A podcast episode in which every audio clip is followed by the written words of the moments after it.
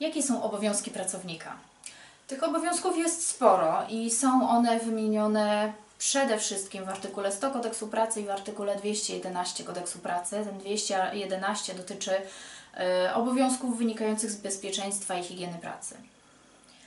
Natomiast y, proszę pamiętać o podstawowych pięciu obowiązkach. W zasadzie sześciu, ale dwa ostatnie wiążą się z tajemnicą przedsiębiorstwa. Czyli po pierwsze, pracownik powinien przestrzegać czasu pracy, powinien stosować się do regulaminu pracy i e, do zasad, które w, w przedsiębiorstwie funkcjonują, powinien przestrzegać zasad bezpieczeństwa i higieny pracy, powinien dbać o dobro zakładu pracy, e, o jego mienie oraz e, powinien zachować w tajemnicy informacje, które mog- których ujawnienie mogłoby spowodować szkodę po stronie pracodawcy i jeżeli jest zobowiązany do tajemnicy wynikającej z odrębnych przepisów, to oczywiście do tej tajemnicy jest, zobowiąz- tej tajemnicy jest zobowiązany przestrzegać.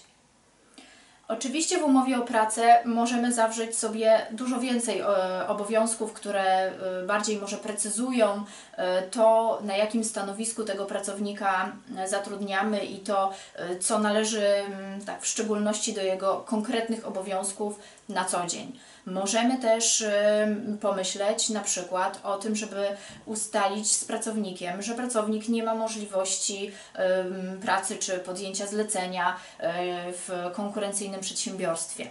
Możemy również zobligować pracownika do tego, żeby wykonywał różne e, dodatkowe polecenia przełożonych, które są związane z tym e, stosunkiem pracy, z tymi jego kwalifikacjami, oczywiście w ramach jego kwalifikacji. Ważne, żeby jak najbardziej precyzyjnie ustalić obowiązki pracownika, e, po to, aby pracownik po pierwsze wiedział, jakie są jego obowiązki, a po drugie, aby pracodawca wiedział, że ma prawo i możliwość egzekwowania tych obowiązków.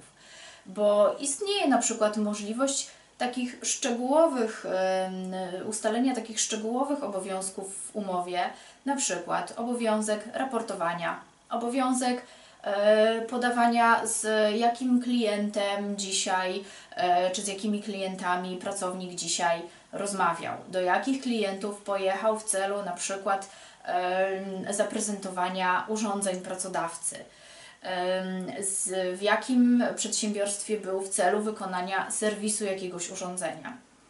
I jeżeli e, precyzyjnie wskażemy w umowie, że ten pracownik na przykład ma obowiązek e, w ciągu tygodnia odwiedzić 10 klientów albo 20, to w sytuacji, kiedy pracownik tych konkretnych obowiązków nie wykonuje, to istnieje wtedy e, możliwość, otwiera się szansa dla pracodawcy do tego, że aby albo porozmawiać z pracownikiem na temat e, zmiany zakresu zadań, na temat przyczyn, dla których e, pracownik nie realizuje tego obowiązku, a jeśli sytuacja nie ulegnie zmianie, a na przykład wiemy, że inny, inni pracownicy e, tego, tego typu zadania w takim samym wymiarze realizują, to istnieje też możliwość do tego, żeby wypowiedzieć umowę temu pracownikowi. Jeżeli natomiast nie wpiszemy, nie wskażemy precyzyjnie w obowiązkach pracowniczych tych konkretnych naszych oczekiwań, to trudno będzie zarzucić pracownikowi, że on tych oczekiwań nie realizuje.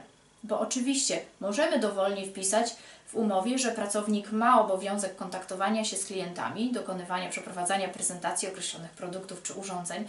Natomiast jeżeli nie wpiszemy, jaka to ma być częstotliwość, jak często z nowymi klientami, jak często z dotychczasowymi klientami, jeżeli d- tych obowiązków nie wskażemy precyzyjnie, to nie możemy zarzucić pracownikowi, że tych obowiązków po prostu nie zrealizował. Także pamiętajmy o tym, żeby jak najbardziej precyzyjnie wskazywać obowiązki pracowników. Myślę, że będzie to z korzyścią dla obu stron.